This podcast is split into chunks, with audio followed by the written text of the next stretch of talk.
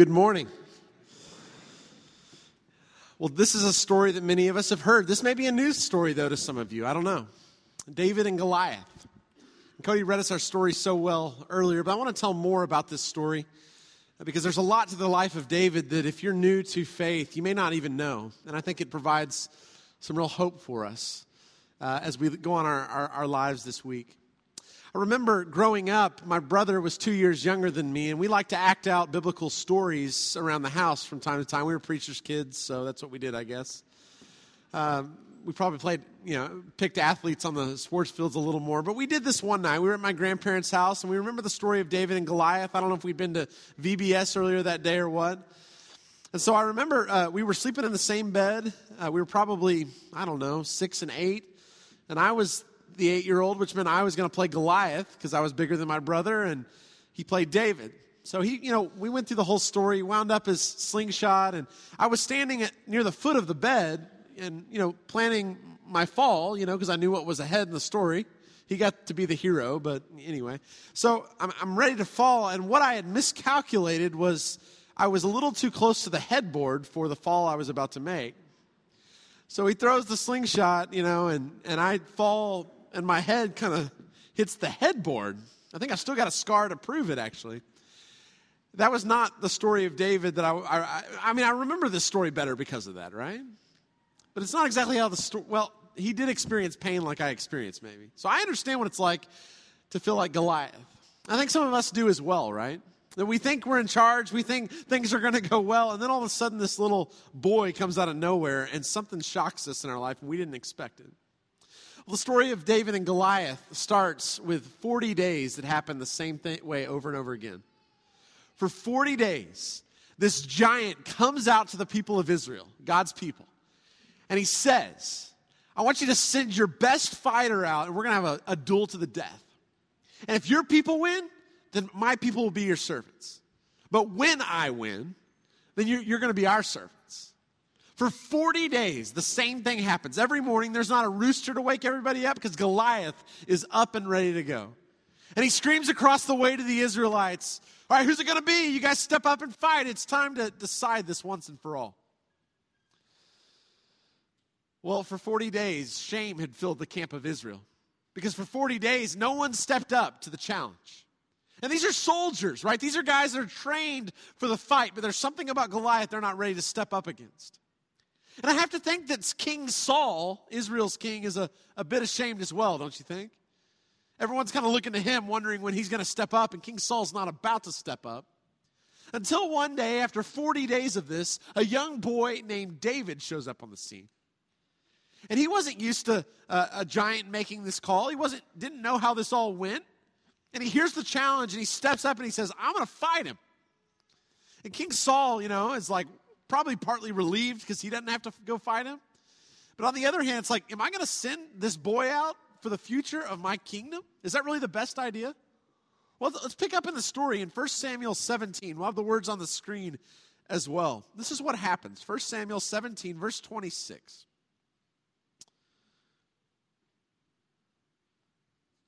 David asked the men standing near him, What will be done for the man who kills this Philistine and removes this disgrace from Israel? Who is this uncircumcised Philistine that he should defy the armies of the living God? The naivete of youth, you might think, right? Who does this boy David think he is? All these strong warriors, the king won't step up to fight.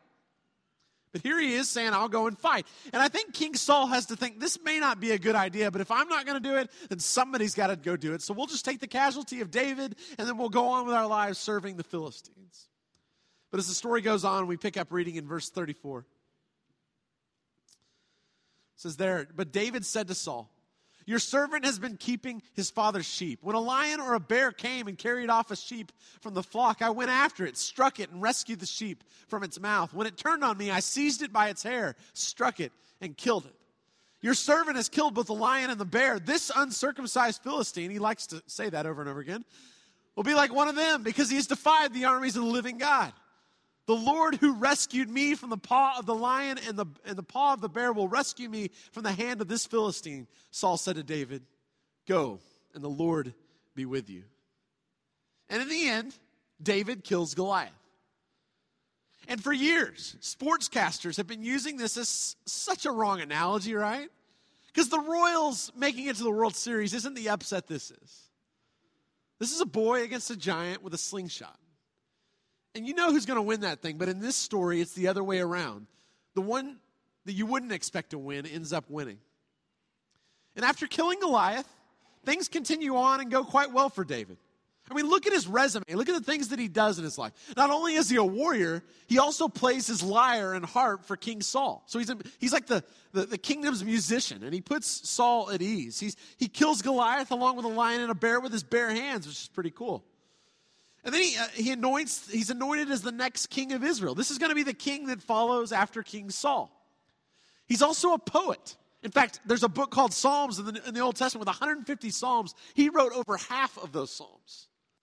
So this is not just some warrior who has blood on his hands. This is somebody who loves his God and tries to draw people toward him. And all Israel loved David. In fact, look what it says in 1 Samuel 18, verse 7. This is the cry of Israel about this boy who's growing up.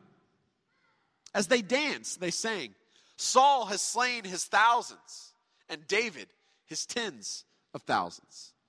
Now, if you're King Saul, you're already ashamed enough that you didn't step up to fight Goliath, and this boy had to do it for you. So there's already questions about his leadership. But what happens when you are listening in on the conversations in the city and all of a sudden you hear this song that says, Yes, Saul killed his thousands. That's pretty cool. But here's young David who killed his tens of thousands. All of a sudden, Saul's a little bit nervous about his position. He's, he's not so sure he's doing what he should be. He doesn't like the fact that Israel might be turning against him in some way. This is how the Bible describes Saul's feeling following that in verse 8. Saul was very angry. This refrain displeased him greatly. They've credited David with tens of thousands, he thought, but me with only thousands. What more can he get but the kingdom? And from that time on, Saul kept a close eye on David. On the day, next day, an evil spirit from God came forcefully on Saul. He was prophesying in his house while David was playing the lyre as he usually did. Saul had a spear in his hand, and he hurled it, saying to himself, I'll pin David to the wall. But David eluded him twice.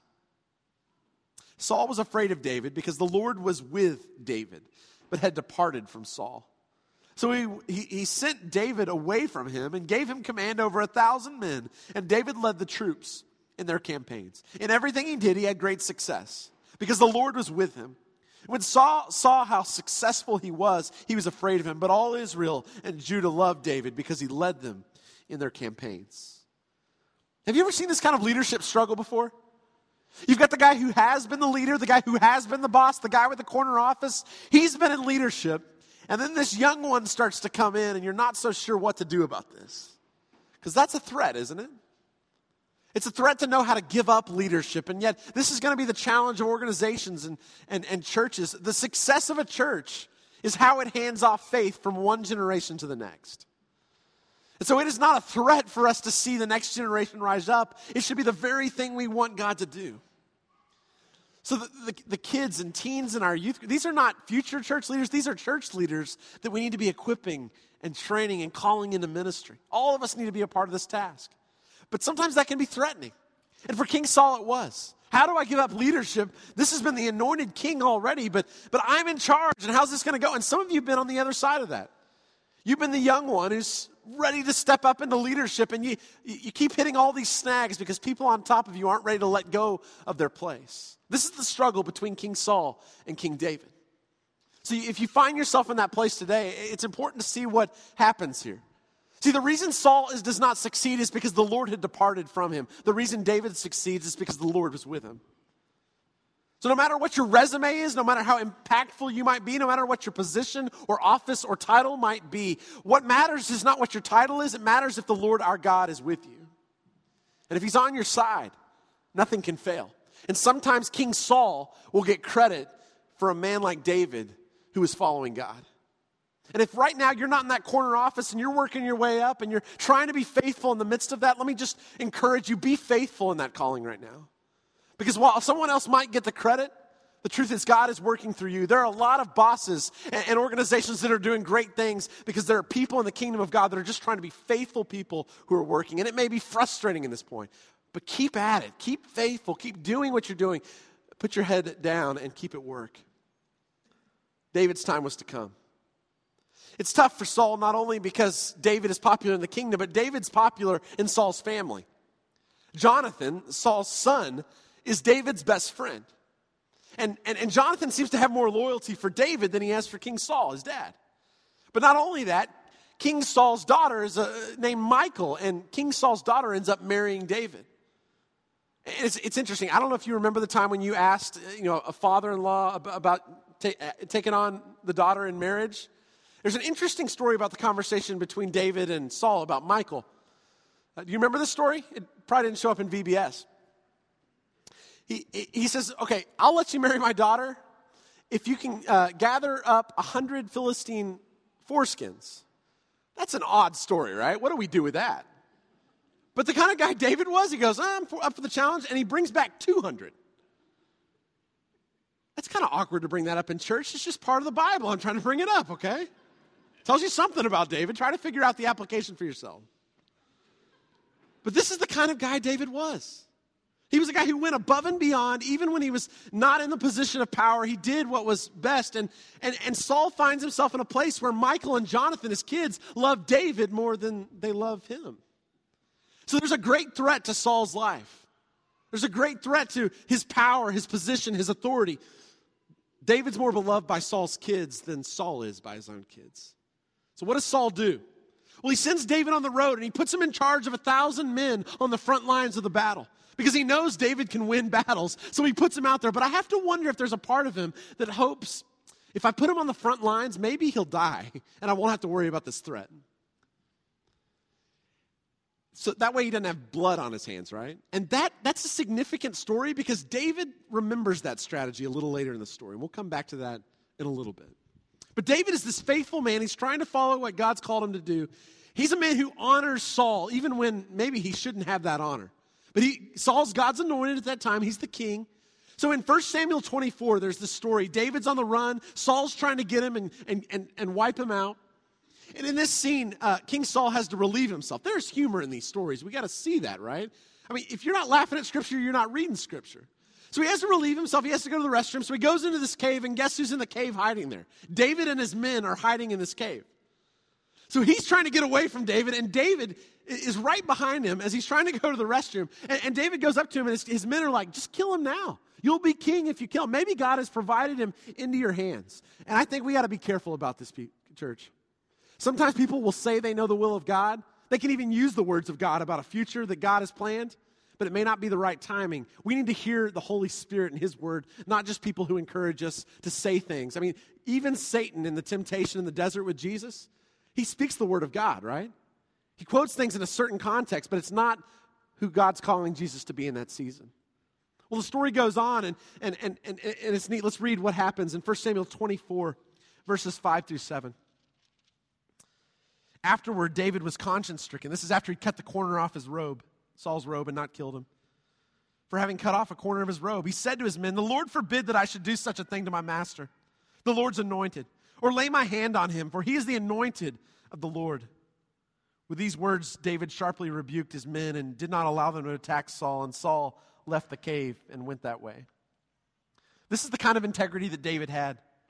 For those of you who are waiting for maybe a promotion or something next, you need to take the cue of David here. Because when he's got a chance to take him out, even when he's got information like some of you may have on someone above you, he was faithful and just knew that this is my place for now, and I'm going to be faithful in this moment. Because if I'm unfaithful now, I'm going to be unfaithful wherever God puts me next. Can't you tell how pure David's heart is? This happens again a couple chapters later. He's got a chance to kill Saul in his sleep, and his men are trying to get him to do it. He says, No, I will not do this. The God has put him in charge. And that's what's supposed to be. So David becomes the king of Israel eventually, but not by his own power. Saul ends up dying in a battle. Saul falls on his own sword. It's kind of a shameful ending. And Jonathan dies in the same battle. And do you remember what David does in this scene? He doesn't call a coronation party. He doesn't call for the crown to be put on his head. He mourns over Saul and Jonathan. He actually writes a lament in, in 2 Samuel chapter 1 for Saul and Jonathan. Not just his friend Jonathan, for Saul, the guy who's tried to kill him all these years. This is a man who is after God's own heart, who does the best thing he can in the season he's in, in the position he's in to be faithful to God. And everything was positive in David's life up to this point. He becomes king. God continues to give him victory until a scene in 2 Samuel chapter 11, one that we probably left out of your childhood stories as well. 2 Samuel 11, we'll start reading in verse 1. In the spring, at the time when kings go off to war, David sent Joab out with the king's men and the whole Israelite army. They destroyed the Ammonites and besieged Rabbah, but David remained in Jerusalem. If you're one who likes to mark in your Bibles, this is a very important verse. Because this is the season, it says in Scripture, at the time when kings go off to war, where is David? He's the king, but he's not at war. He's back home at the palace. He sent his men out to do the job, but he's back where he shouldn't be. And if some of you have been through some hard times, you've been through some difficulties that you're the cause of, not things that happen to you as a, a, victim of something outside of yourself, but sometimes it happens because we find ourselves in the wrong place at the wrong time. That we were supposed to be off to war. We were supposed to be doing this thing. We were supposed to be accountable, and we weren't accountable in those moments, and it turned into something we never expected it would be. And that's what happens to David, verse 2. One evening, David got up from his bed and walked around on the roof of the palace. From the roof, he saw a woman bathing. The woman was very beautiful. And David sent someone to find out about her. And David sent, uh, the man said, She is Bathsheba, the daughter of Eliam, and the wife of Uriah the Hittite. Then David sent messengers to get her. She came to him and he slept with her. Now she was purifying herself from her monthly uncleanness. Then she went back home. The woman conceived and sent word to David saying, I am pregnant. So, what starts with David being in the wrong place at the wrong time turns into a situation of lust, which turns into a situation of adultery, which turns into a situation of having a child illegitimately. And this, this is one of the most shameful things that anyone on earth, on earth has ever done. This is a, a, king who sent his men out to battle, and he's back sleeping with one of his man's, uh, his soldier's wife. I mean, you talk about shameful. You talk about if this was going on in our day, boy, I hope we'd hear about this and do something about this. This is inappropriate. And David steps through those doors, and in that moment, he has a choice. Am I going to admit what I've done wrong? Am I going to confess that? Am I going to try to correct this wrong? But he doesn't do that, does he? No, he tries to cover it up. He invites Uriah, uh, Bathsheba's husband, back from the battle. And he says, Hey, I got an idea. Why don't you go home and enjoy your wife uh, for a little while? You know, he's got this plan. I can cover it up if, she, if he thinks it's his baby. So David comes up with this plan and he starts to work it out. And instead of that, Uriah is so faithful and honorable. You remember David being honorable when he was in his position. Well, now David's at the top and Uriah is being faithful. Uriah doesn't do that. He sleeps at the, the, the, the, palace, and, and the next morning he says, Did you not go home to see your wife? No, I didn't. Says, Okay, well, come over to my house tonight. I got a, a, I, I got a great night, party going on. Why don't you come on over? And so he comes over to David's house the next night, and David gets him drunk in that scene and, and, and sends him home. Why don't you go home? You know, Uriah. And this is, boy, this is a huge part of this story.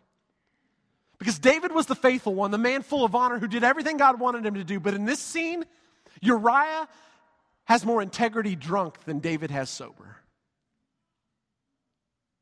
And it's a shameful scene. This is the king of Israel. You've all heard about King David. You, you, may have forgotten about this piece that David was a man of honor, but when he got to the top, he lost it.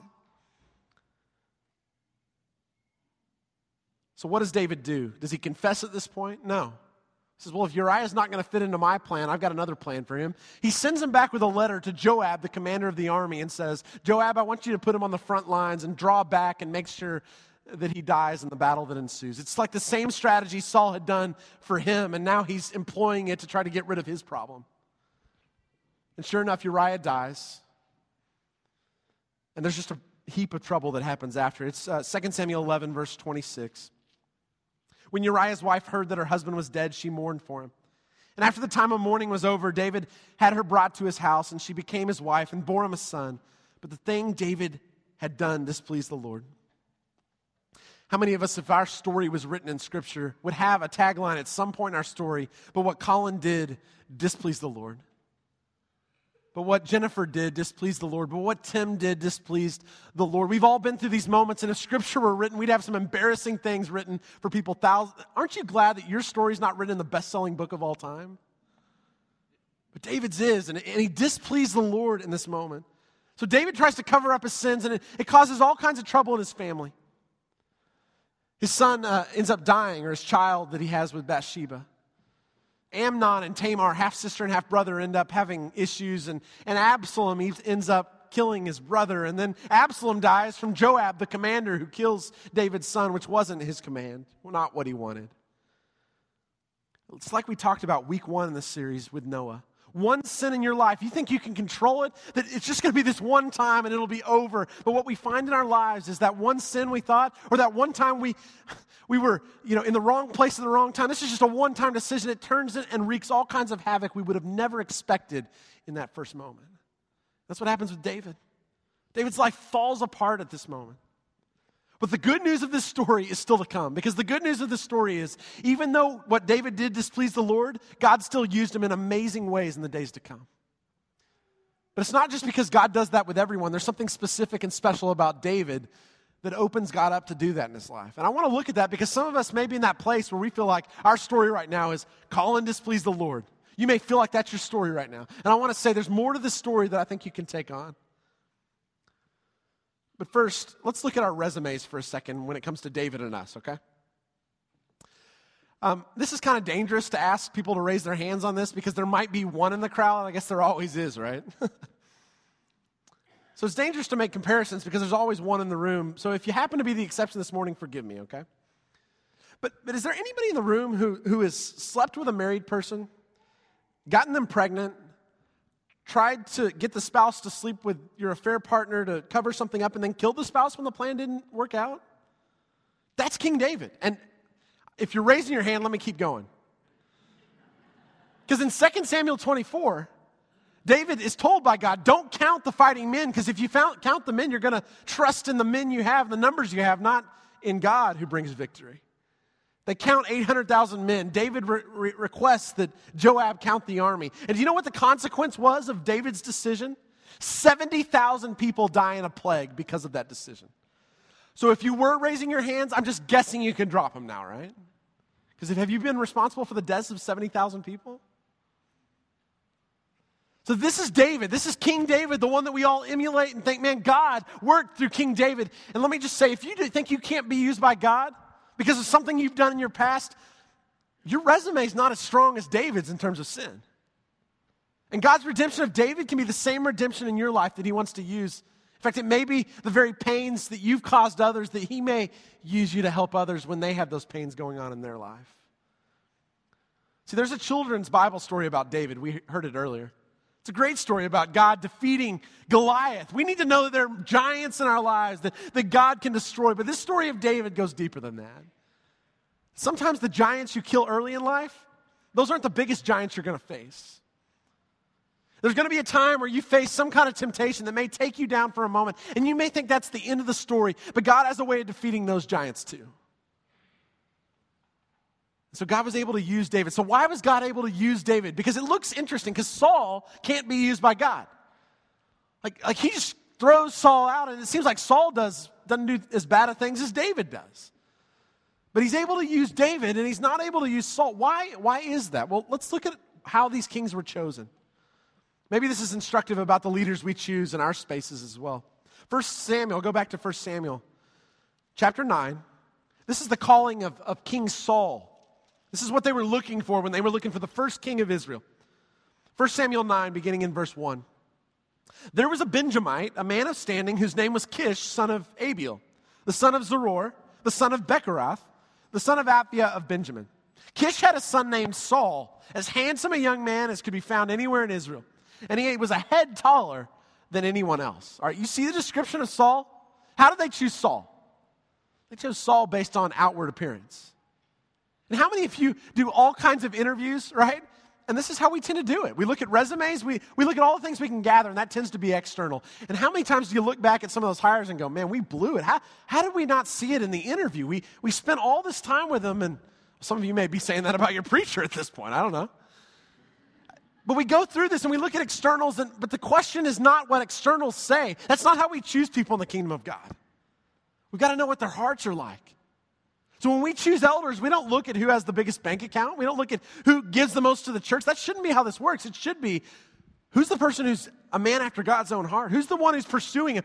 He may have messed up big time. She may have messed up big time when it comes to leadership. But God can use them if their heart is right before God. Notice how they choose the second time around when Saul failed. 1 Samuel 16, a few chapters later, in verse 7. They've already made one mistake, so as they're choosing again, this is the response of God. 1 Samuel 16, verse 7. But the Lord said to Samuel, Do not consider his appearance or his height, for I have rejected him. The Lord does not look at the things people look at. People look at the outward appearance, but the Lord looks at the heart. In a sense, God is saying to Samuel, Don't choose a king like you did last time. All the other nations are going to choose Goliath to go out and fight, but I'm a God who defeats Goliaths.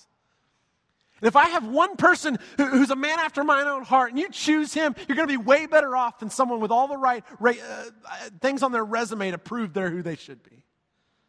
This is how the kingdom works, and, and we get it wrong every time when we choose on outward appearance. What is the heart of a person? And this is why you can have made all the mistakes in your past that you want to make.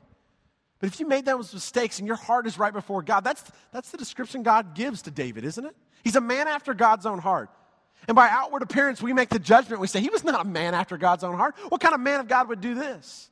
That's what Scripture says. That's what God says. Acts 13, this is how Paul describes David. Again, the guy we just described with all these mess ups in his life. Acts chapter 13, verse 22. After removing Saul, he made David their king. And God testified concerning him I found David, son of Jesse, a man after my own heart. He will do everything I want him to do. Look, we made lots of mistakes in this room. We can account those all we want. But those things don't discount you from being used in the kingdom. What discounts you is having every outward appearance that things are okay, but not having a heart that pursues God. Oh, I'll t- I will take people that don't have any skills at all, it seems like, right? But if they have a heart that is driven toward God, give me a hundred of those people and we'll take the city for Jesus. Because it is not about dressing up and making things look good in outward appearance, it's about laying our hearts before God. And in the next few moments, we're going to have a chance to do just that. Maybe right now your heart is not where it needs to be. Maybe your heart right now is, is not where God wants it. And by all outward appearances, things look good. You know, people wouldn't ask you if something was wrong because, man, you're a person of standing in the city. Things look good on the outside, but you know deep down that's not where you are. Psalm 51 is the psalm that David writes on the back end of this whole scene with Bathsheba and Uriah and Absalom and all these things that happen. This is one of those psalms I return to over and over again. Because in this psalm, I find hope when I'm at my lowest. When I need to confess sin, which I, we do too little of in church. We probably ought to do this every week when we come in. We just come to the door and we say, Here's my sins of the week. God, forgive me of those things so I can worship a holy God. Every week we ought to have an opportunity to do this. This week we're going to do this in a special way. Maybe you want to go back to the back and pray with those who are in the prayer room, some of the prayer leaders and elders and spouses that are back there. Or, maybe this morning you just need to sit where you are and confess this to God. Let these words be your prayer. But we're going to work through Psalm 51 for just a few moments in, a different way than you might have uh, dealt with it in the past. Just trying to hear in different ways and just reading it just in one fell swoop. These are, this Psalm 51 has created all kinds of songs that we sing even in our hymnal.